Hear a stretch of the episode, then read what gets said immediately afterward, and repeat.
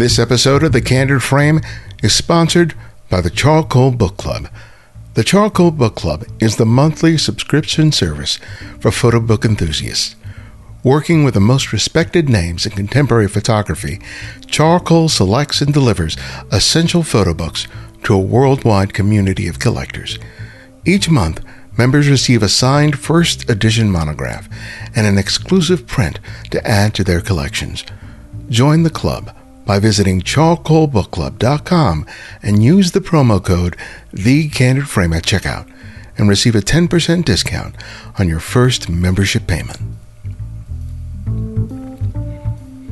When you have the chance to look at a photographer's work over the span of their career, it's interesting to see not only their progression, but the different subject matter and techniques they've considered as part of their work. You learn so much about what's important to that artist and how they use their medium to express their ideas and feelings. When I consider Catherine Opie, I'm fascinated by the photographer's diverse body of work that includes abstract urban landscapes, portraits of football players, surfers, and members of the LBTQ plus community, and intimate self portraits.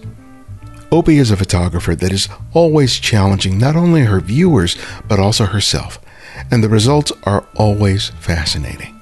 Her latest self titled book, Catherine Opie, comes out next month and provides you a wonderful overview of her career, and that spurred the conversation we share with you this week. This is Ibarionex, and welcome back to the Candid Frame. Thank you for making time for me today. Uh, and and congrats on the book. Yeah, sure. Oh, thank you. Yeah, I, got the a PDF version of it. It looks amazing. It's a nice, you know, you produce all this work over, you know, 30 plus years. You know, you're going from one project to another project and you're discussing the work periodically, especially as a, in your role as a teacher. But having to sit down and all of a sudden really take a look at it comprehensively probably does a bit of a job on you, you know, when you're having to think about it. Yeah, and I think that, you know, as an artist, you're used to organizing survey shows or organizing, you know, like when I uh, worked on the Guggenheim show for so many years, and then that was in 2008. So you kind of have an idea, obviously, as you're making all these bodies of work, what you're doing and what you're thinking about. But then with this book in particular, because it's organized with the themes of uh, people, places, and politics, and all, and it's a, not a chronological book, all of a sudden, even myself like saw things differently within my own work, which I think is kind of rare and exciting that a different uh, presentation or possibility could happen for yourself as an artist and looking in your own work. Can you give me an example of one of one such? Uh... Well, I think like there's a there's a beautiful portrait of Julie in the river. Mm-hmm, yeah, uh, my wife, and then all of a sudden the next photograph is a Church Point football player. A super hyper masculine image of this young man, you know, holding the football. And she grew up in Church Point and it's our beloved river in Three Rivers. And I never necessarily would have thought about uh, all of a sudden those two images together, but what they represent is like you know a life lived. Yeah. It's like yeah, she grew up in Church Point, and here's a young man who was a football player from her hometown in Louisiana, who's all of a sudden you know on the on the page representing hyper masculinity and julie's like sh- you know kind of semi nude standing on a rock in a flowing river. There's just a certain kind of poetics to that that i not would have not necessarily made those connections with. Yeah. It's it's fascinating to think making a work over basically a, a lifetime that if the work is really personal that if it's infused by that, not just some sort of abstract concept that you're you're pursuing photographically, that you make those discoveries over time. That things that weren't obvious to you, but may have inspired the work initially, sort of weave its way into it. And then with the passage of time and with you changing and society changing, you rediscover the work in a way you could never have done when you were making it when you were, you know, when you're actually making the photograph. Well, I think that artists have tunnel vision to a certain extent. That they're that certainly their work is their work. But when you're in a zone of making a new body of work, and especially if you're trying to do something that's out of your comfort zone, mm-hmm. I think that everything else falls away. Like the, even though the history is there, you're not necessarily in conversation with that history of your own work. You're more in conversation with what's happening in relationship to contemporary art and a larger field versus your own field. You yeah. Know? You made an interesting point now about photographing or making work outside of your comfort zone. How often was that a factor when you were taking on a, a, a new project, either consciously or, or not? I think that I always wanted to push myself. I think that I never wanted to fall into a place of making the same kind of image over and over again. I think that, you know, in I not, you know, I did the shift very intentionally from making the portraits on colored backgrounds to making the freeway mm-hmm. images because I didn't want to be a singular identity. You know, I didn't want to be the person that was like the queer artist of the 90s and very careful about stepping into what happens where, uh, you know, it, it's like it is the constant questioning of what is iconic and what is cliche that I have done yeah. in various bodies of work, but also not wanting to, you know, necessarily trap myself within those holdings of how easily it is to read somebody or read something. That I wanted it always to be more open ended. So I think that I tried to put myself in in different situations that wasn't my comfort zone so that I could see what I could really do as a you know as a large breadth of ideas that I explore within within different positioning of how I create bodies of work, so to speak. With, with your early work, when you were doing the work, early work in the, of the queer community, there you made a you made a statement that says you didn't want to be a voyeur in your own community. Yeah. I thought that was really fascinating statement because I've had conversations recently about documentary uh, work and the idea of being aware of your own biases and your intent when you are coming in as an outsider to document another community and the whole issue of, of those communities being exoticized and your own biases and prejudices that you may not even be aware of, but the importance of being co- conscious to some degree of it so that it can inform the imagery. But the fact that you were photographing a community that you were part of and still concerned with that, I thought was a fascinating statement to make. And I really would love to talk to you more uh, about that, especially with respect to what we were just talking about in terms of the challenge that that posed for you at the time. Well, yeah, I mean, there were so many different things going on within my own community, but I think voyeur is a really important relationship, especially when you think about the history of photography in relationship to portraiture. So, coming out of the Szarkowski canon, so to speak, like John mm-hmm. Mm. canon of photography, I mean, the prime examples of portraitists were people like Arbus and Arbus had a very kind of voyeuristic tendency within the work. Or you could even think about, you know, Larry Clark in relationship to Tulsa. Also, yeah. Or you could think about Nan Goldin in Ballad of Sexual Dependency. All work that I have an incredible respect for. But there was also a place within the work that allowed you to enter enter their lives.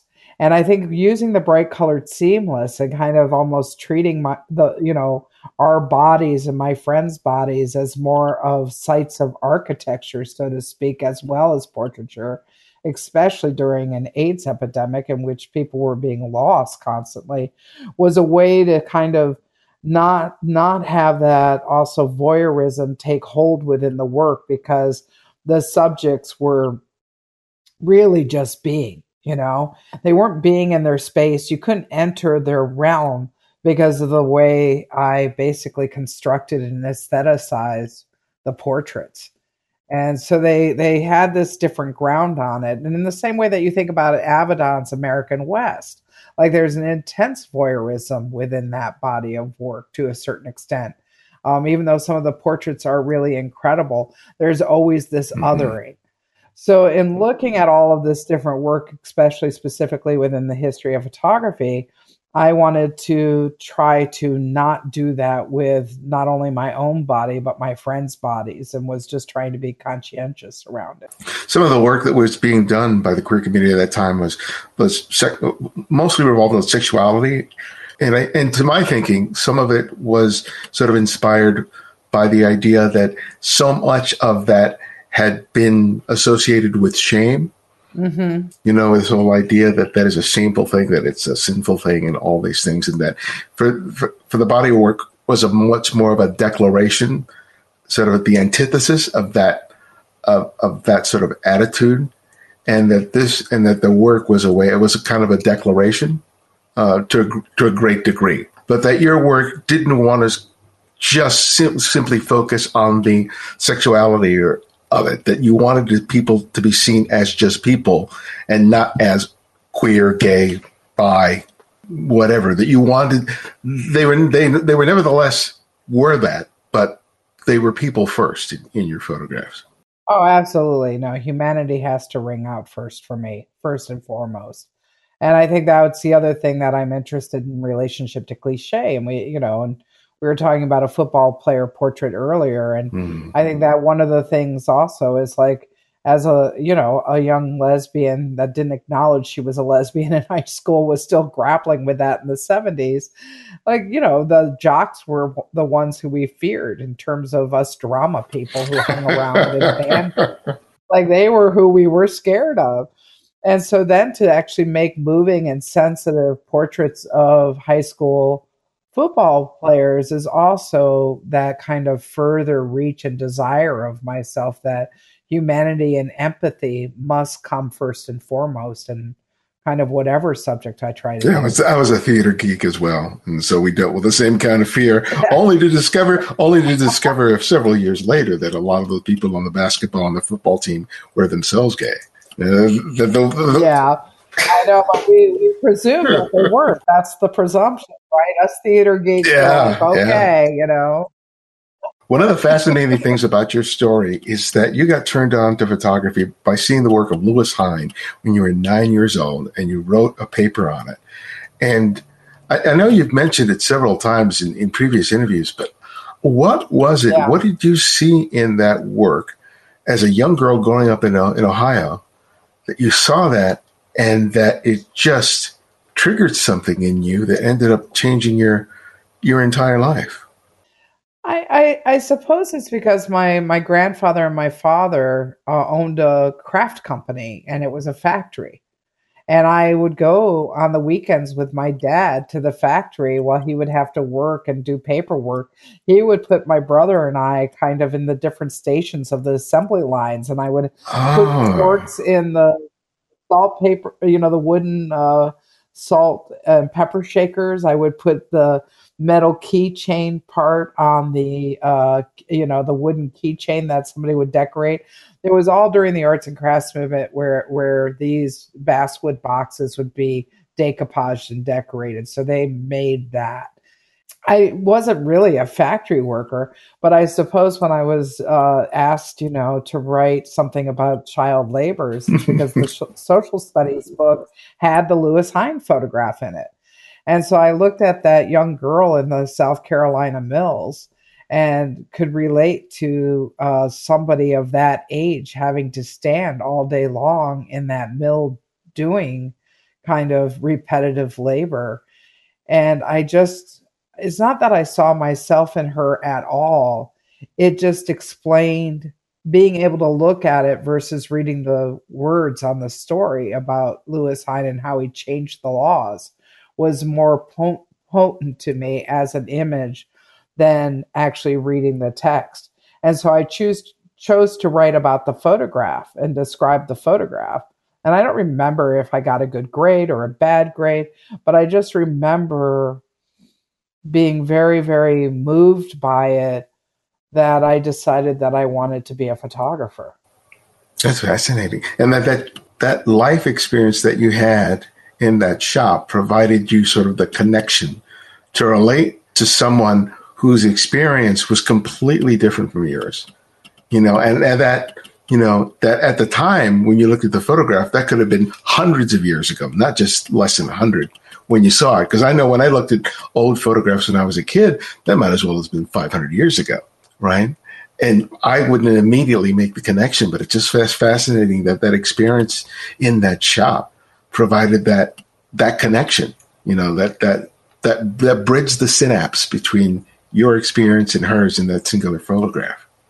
Yeah, and just just what it meant for children to labor in that way because I was a kid who spent enormous amount of time outside with other children, you know, playing all day in the summer or in the winter when you know, it start you'd get out of school and it would start becoming nighttime early in north northeast Ohio, uh, right on Lake Erie, and you would just end up making you know you'd go sledding or you would do this or that or be in somebody's basement. So there was an enormous amount of time because of the 60s and, and early 70s when i was a kid before i moved to california that was just spent in this world outside with other children making up games and i suppose i look, looked at that young girl and thought oh, there's none of that for her, you know? And mm. again, it was that empathy and that humanistic feeling I got from it where I just realized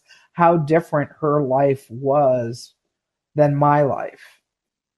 Your work has always revolved around community, not and not necessarily that it's always had to focus on on people, but community and things that are that are relative to your own experience seem to inform a lot of your photographs. And I know that when you first got a camera, that, that you were photographing your own neighborhood and your family and friends. And I think that that's how a lot of people start. But at some point, when people start getting serious, quote unquote, of photography, and you probably see this with your work with students, they start thinking that it's things outside of themselves and their own experience that is far more interesting to photograph than anything that's sort of within their, their orbit. And I'm wondering about what was the process for you? What was the journey for you to really embrace the idea that your experience, the world that you lived in, that you existed in, could be the very material that you could and you would use for your photographs? Mm, that's a really interesting question. I don't think it, it, somebody's ever asked a question in that way. You know, I I think that there's a, a good amount of intuitive uh, desire of of being able to kind of the idea of creating something that will be looked back at.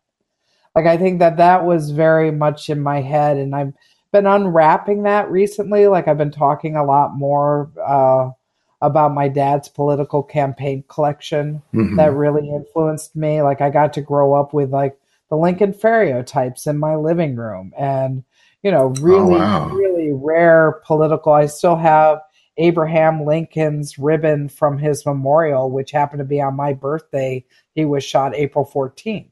And so I had all of these objects that that reminded me of a political past through campaign material that would tell me different stories about this country and about America and how we lived in it. And then I guess through that process, I realized that images did that and it did it for me at a very young age because, again, I grew up with Look and Life magazine and National Geographic and all this kind of pictorial representation of of life, you know, and what documentary photography really did. And i would i didn't know that i would map things out quite. I mean i just turned 60 this past week but again this book in a certain way made made me realize like all the different kind of things that i've mapped out. And and i didn't really think that i was going to that this was my big life plan it was just the fact that i couldn't stop asking questions and using photography to answer those questions that i kept initiating in my own mind. I like that idea. I like that idea. Ask, continually asking questions, being curious. I think it's really essential beyond simply wanting to make a pleasing, aesthetically pleasing photograph, because it only goes so far. You know, the poignancy of uh, of an image has so much to do with what the person sort of infuses into it and also time. Mm-hmm. You know, because an image that's made today may all of a sudden really ripen five, ten years later and gain its significance much, much later after it was taken. Or immediately. For instance, I was photographing Wall Street, making that body of work, and then literally two weeks after I started editing and put that body of work to rest to create an exhibition, 9 11 happened. And I'm looking at all these panorama photographs I did where there was never really a spot that the towers were not there in terms of the way that you walked around, you know, downtown uh, New York. And so I think that it was in that moment that I also, or when I did freeways, mm, yeah. um, I never expected for them to immediately become historic because of a disaster. And the same with, you know, 9 11 that I always thought that these images would be really interesting a hundred years from now, or thinking about you know Lewis Hine in that way. But it's also we're living in such a fast moving world at this moment in time, and things are constantly shifting. That I also realize the immediacy of what uh, imagery is is giving to us. Uh, I'm especially aware of that in relationship to us having to be indoors during the pandemic and be in lockdown. But in in the meantime, amazing civil unrest happened in relationship to George Floyd, and you know the constant conversation of monuments and land. And so I bought an RV and I went out during the pandemic to make a body of work called 2020, which was like kind of tracing where America was at during another election of of um, you know, reelection potentially of, of Trump, who severely damaged this country.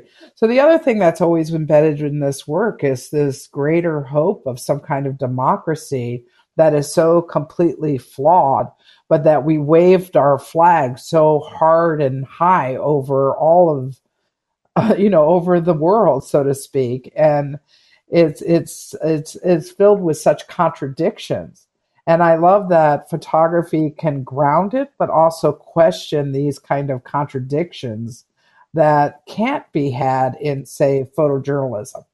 Because photojournalism doesn't allow for contradiction necessarily, it allows for a caption. And I think that one of the gifts that this photography provides in terms of affecting change, and you've mentioned it, is is hearing from young people who get to see your work and they get to see not only themselves in the photograph, but they see a future that they couldn't have imagined for themselves until they saw themselves reflected in, in, in a body of work. That's the experience that they had looking at your work. Did you have a similar experience yourself when you were coming up?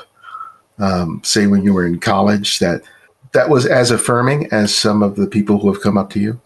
Well, I think there were so many different artists that were affirming. I mean, I would say that Dorothea Lange was really important to me in terms of her humanity. And, uh, you know, there was a show not that long ago at SF MoMA that just really showed within the sequence of what the curator put out of how important hands were and how she didn't look down on people, but always looked up at people in terms of the positioning of the camera and how she posed bodies. And I know that there's a lot of, you know, um, writings in relationship to migrant mother and whether or not that should actually be an iconic image of the depression. But it it was and uh, the manipulation obviously is talked about in relationship to that. But I think that photography is highly manipulative I think that a lot of art is because it's coming from an artist's point of view, you know, and there's always manipulation in relationship to trying to figure out what an what an artist or a photographer is thinking in relationship to their point of view. But when you look at the entirety of the body of work, you know, it it it comes across differently in my mind.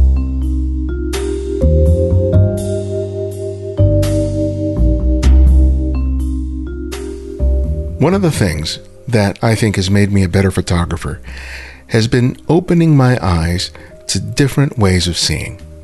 Though I have my favorite genres and photographers, it's photographers doing things that I've not considered for myself that have taught me so much. When I ask each guest for a photographer to recommend, I get excited when I hear a name I'm not familiar with. It's an opportunity for me to make a new discovery and to be newly inspired. When I receive a new book each month from the Charcoal Book Club, they are often a photographer I'm not familiar with, and that excites me. With each book, I experience very distinctive voices, people who are creating personal, great work that sometimes challenges my thinking about both the individual image and a body of work. The care and thoughtfulness that goes into their curation makes charcoal a valuable resource for me. Though I have the opportunity to make other selections other than that month's choice, I never change the order because I've come to trust their efforts to bring me work that is worthy of my attention. Their first edition books showcase the best talents in contemporary photography. The production behind these books are top notch, and it's obvious when you get to hold that book in your hands. If you want to find a new and different way to further propel your photography, the best decision is to become a Charcoal Book Club member today. They offer free shipping to the US, Canada, and the UK, subsidized elsewhere. And if you're not feeling that month's selection, you can swap it out for a different one of similar value. Visit their website to see what they've offered in the past and what you have to look forward to. Join the club at charcoalbookclub.com today and remember to use the code TheCandidFrame at checkout and receive a 10% discount on your first membership payment. And thanks to those of you who financially support the Candid Frame. Your belief in what we do means the world to us. If you haven't yet, you can help contribute to our work by becoming a Patreon supporter today. You can do that by contributing $5, $10, $20 or more a month by visiting patreon.com forward slash the candid frame. Just $5 a month from you makes a big difference. Thank you so much for your kindness and your support.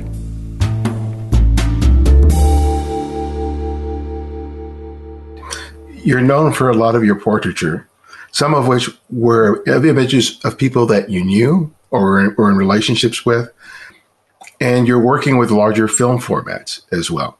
Yeah. And I'm, re- I'm really curious to see how your approach to photographing people sort of evolved and changed, especially as you as you began exploring photographic pe- photographing people that you were less familiar with, whom you mm-hmm. didn't have those relationships with, and how your approach, your technique, the way you saw them, the way you interacted with them, how did that change for you over over time as you made more and more bodies of work?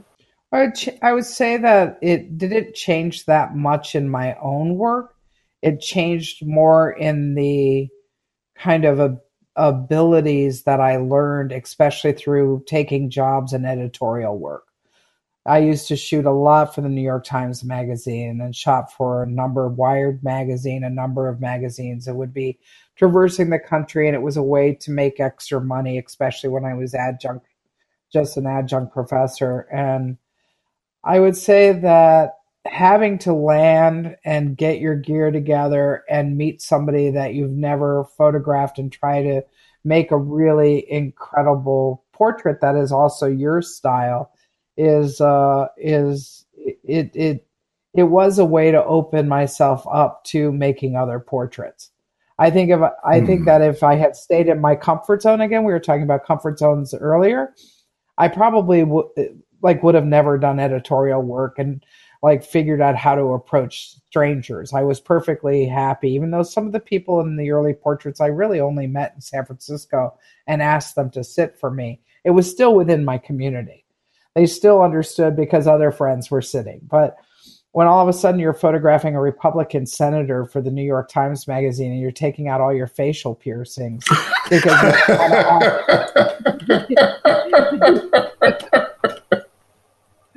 you don't want to put them off and they're an utter conservative Republican and you have to face them in your kind of dyke body, then you do have to bring on a different persona and you have to hmm. deal with it differently. And I would say that that opened up other ways of thinking about portraits. But I think that ultimately, like, I make formal portraits. It's like even if it's a surfer or a football player where they might only be standing in front of me for a few minutes, uh, there's a formality to them where it feels endless. That they're there with me for a much longer period of time than you know three to four minutes. Yeah. That's wonderful that story because it's like it's just it's added the idea of piercings to code switching, which I never I never would have imagined. That's funny. I I'm really fascinated by the you know the idea of of portraiture being an an arm for showcasing humanity because especially now especially in the age of Instagram, where everyone is providing this false face, you know, with mm-hmm. their selfie cameras, and you know, and and and the less genuine it is, the more favorable the response will be, right? But when it comes to photographing yourself and being genuine, that I think is is difficult. It's difficult for me. I mean, I've been trying self self portraits um, recently, uh, and it's you know it's loaded with a bunch of stuff. You know, bo- body image stuff, the way that I see myself, the way I've been trying to control how other people perceive and see me. Tell me about putting yourself on the other side of that of that lens and what kind of challenges that that how that pushed you. There's these self portraits that nobody really knows about with a wide angle lens where I opened my letter from Yale and realized I wasn't be able to go to Yale for grad school. And so I started taking pictures with the, you know, selfies with the camera pointed at me with a wide angle lens of me just breaking out and crying or nude in the bathtub. So they were always like highly performative. In some ways, you could think of Francesca Woodman in some ways. Mm-hmm, weren't, yeah. they weren't about me. They were about uh, my state of being, you know? And then I turned the camera on myself in London when I was uh, there photographing for a show. And it's probably the most, there's two self portraits.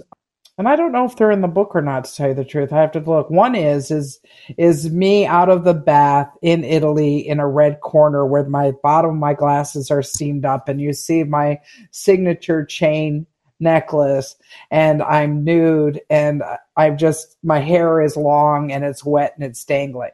That was like a very honest self portrait of what the hell am I doing in Venice for six weeks trying to make a body of work about Ken when all I want to do in August is sit in a cold bath because it's so freaking hot out, you know?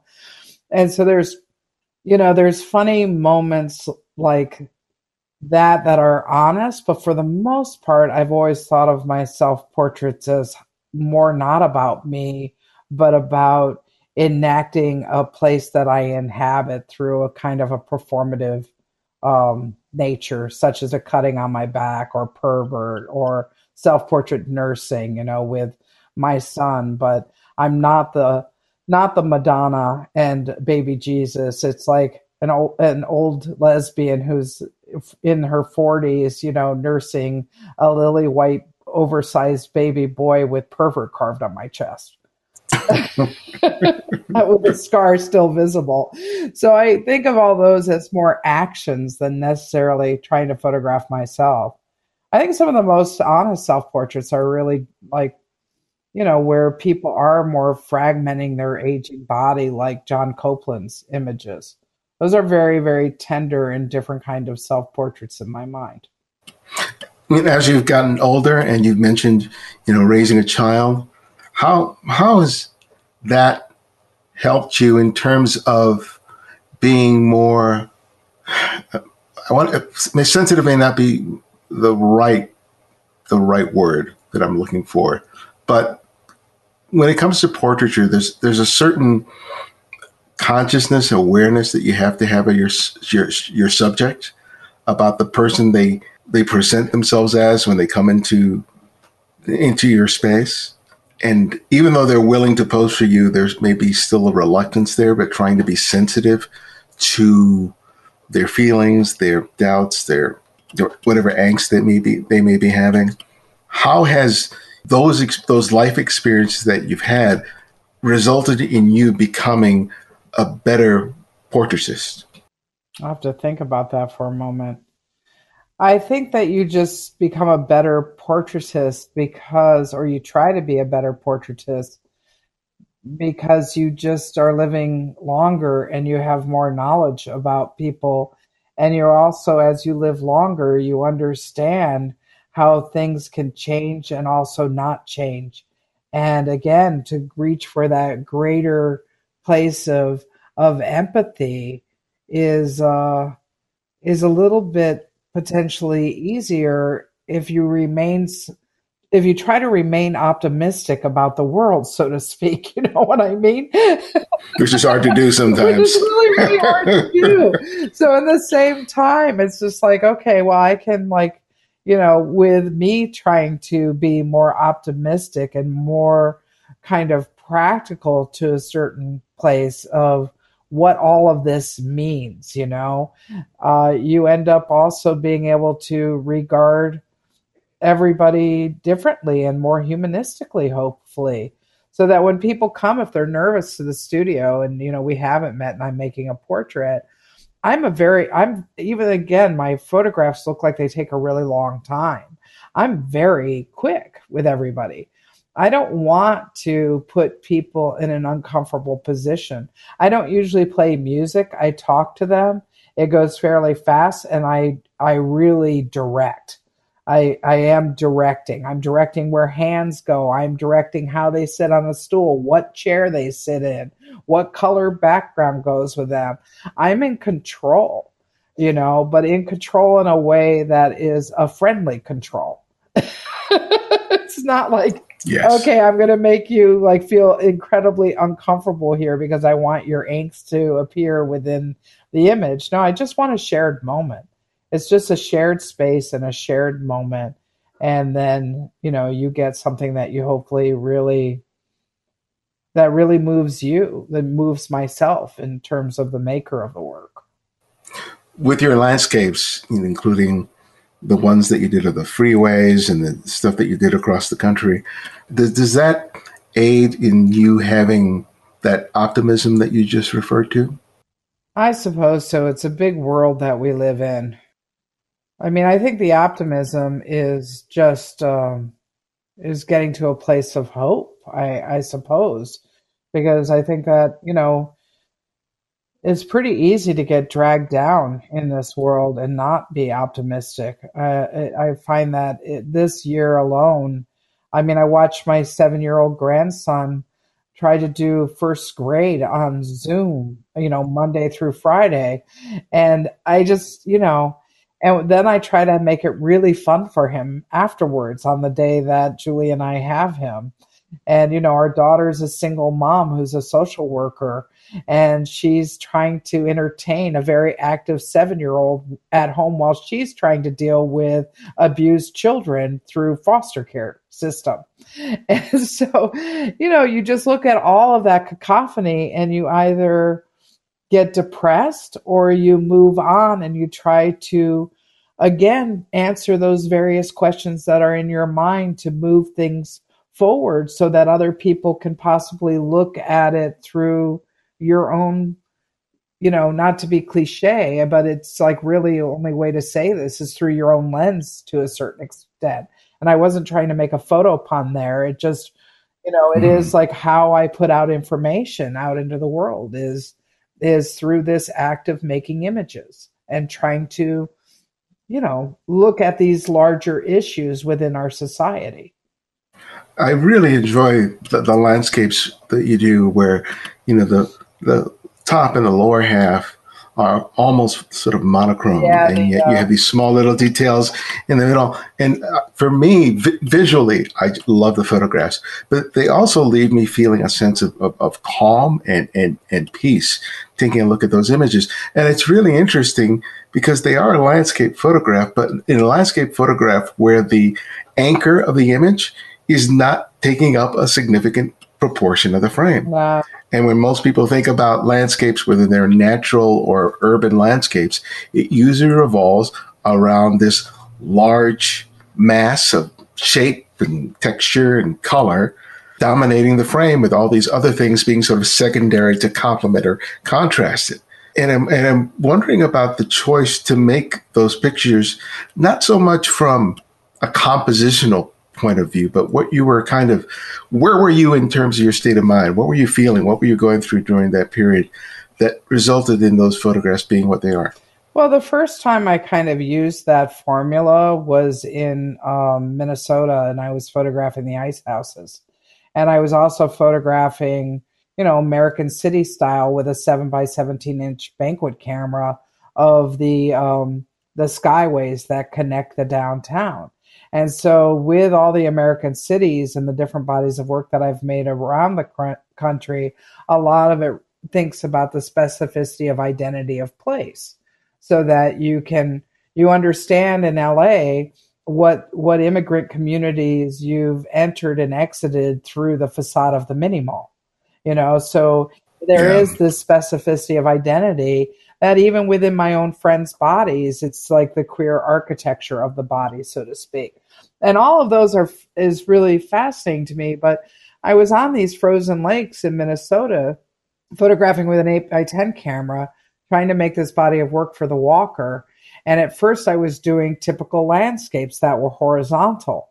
And then the horizontality of the line and the frozen landscape.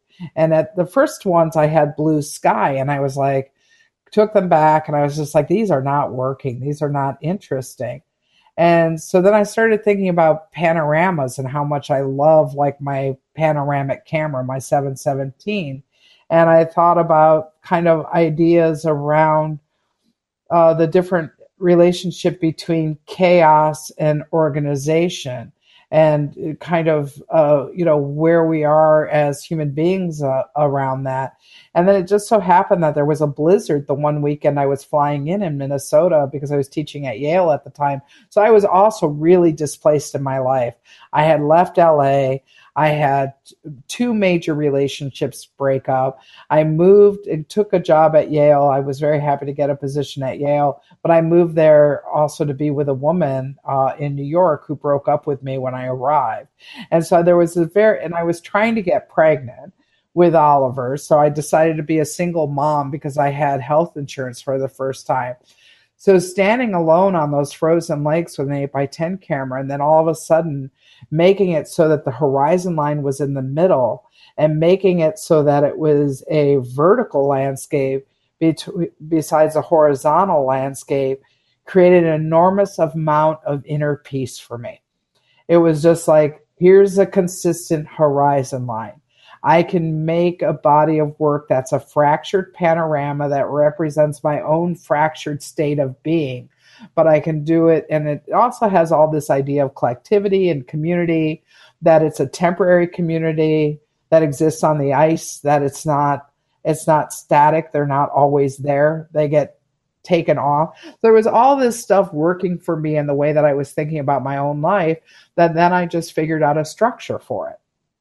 So it's again answering those questions. Damn. And so I I basically created that structure and and fell immediately in love with it. And then I got headhunted from UCLA to come back to LA and got a tenured position at UCLA. Yale didn't want a counter offer, so I was like, okay, I get to move back home. And that'll much be much easier. I was pregnant at that point, so it'll be much easier with a a baby uh, to not be dealing with a stroller in subways or moving to New Haven or whatever I would have had to do because I was living in Brooklyn. And was delighted to go back to UCLA because UCLA was always my dream school that I wanted to be at.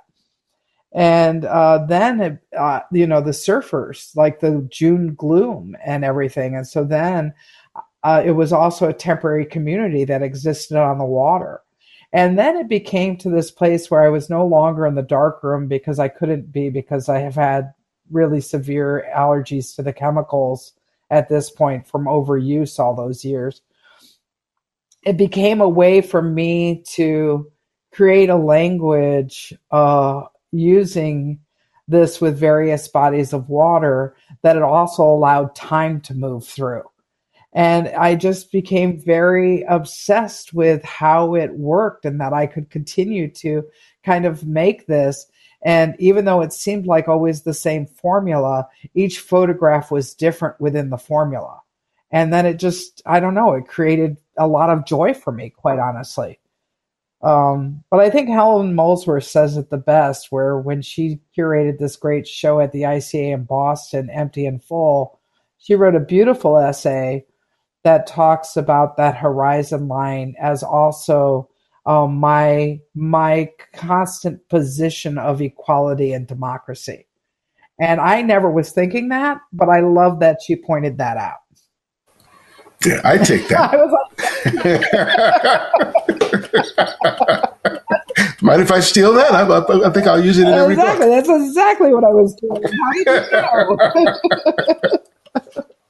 Well, one of the challenges as a teacher is is not so much teaching the technical side of making a photograph. That's that's easy, but leading someone to creating an opportunity for someone to make something personal, I think, is the biggest challenge.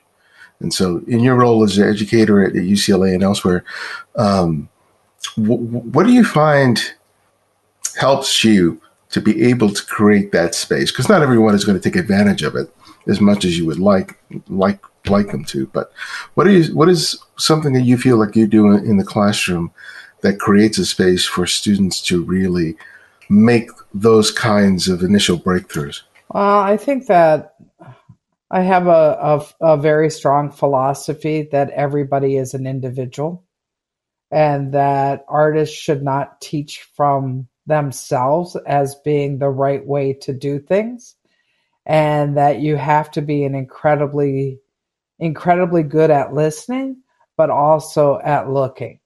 And so if you really listen to them in crit of what they're trying to convey, and yet it's not happening within the work because you listen to them so carefully, you can then reiterate some of the points that they made to you that you don't see in the work.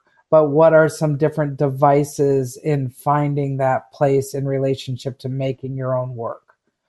and i think that those are like key ingredients to me is i feel that i'm better at critique at this point than necessarily history and staying current with contemporary art history um, i tend to really just want to work off of what the person is trying to do within their work and then be as helpful as possible within them getting to that place where i'm not that interested in making a lot of people make photographs like I make images. I have no desire for that.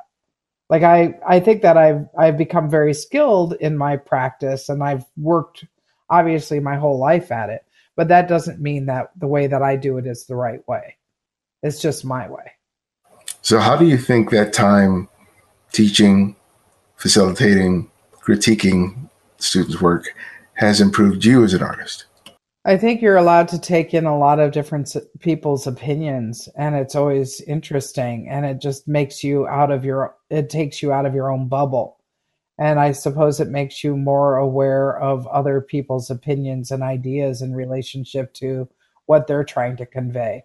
And that if I was only an artist, only working on my own work, it would be. It would feel very. Um, I don't know, probably uh, uh, kind of solipsistic to a certain extent. It would it would feel very closed down. But I get to enter their world, and I'm very happy to be out of my world, entering a different world. And I think that it just makes me also uh, more aware of different gestures that other people come up with. That is like, oh, okay, this opens up the way that I can think about this because I see what you're doing within it. You know. Well, my last question that I ask each guest is I ask them to recommend another photographer for listeners to discover and explore on their own. And it can be anyone, someone you've long admired or someone you've recently discovered. So, who would that one photographer be and why? Okay, I'm going to have to think about this for a moment. Um, I mean, there are so many artists, obviously, that I taught that I love their work, but I'm not going to use my own students right now. I'm going to talk about uh, Sook Kim, who is an also an LA artist who is makes the most incredibly complicated cut out restructuring of photographs. And if I could live with one of these cut out forests for the rest of my life, I would be completely delighted to because they flop down, they are architectural, they're about breaking down a picture and putting together a picture. They do all of these things that my work could never do. And so I have an incredible appreciation for them. So everybody should take check out Sook Kim's work. Well, thank you so much for your time on this weekend. I really enjoyed talking Thank you, Thank you so much. Have a good day.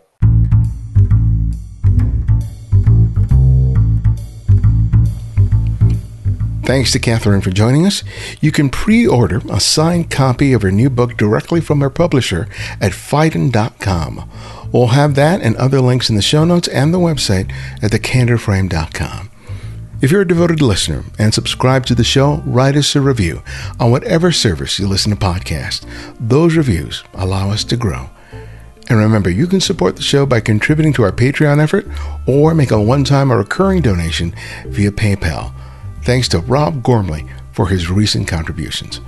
I'm also going to be leading my Using Your Life to Launch Your Photography online workshop later this summer. Find out more by clicking on the link on the website in the show notes or visit nobechicreative.com.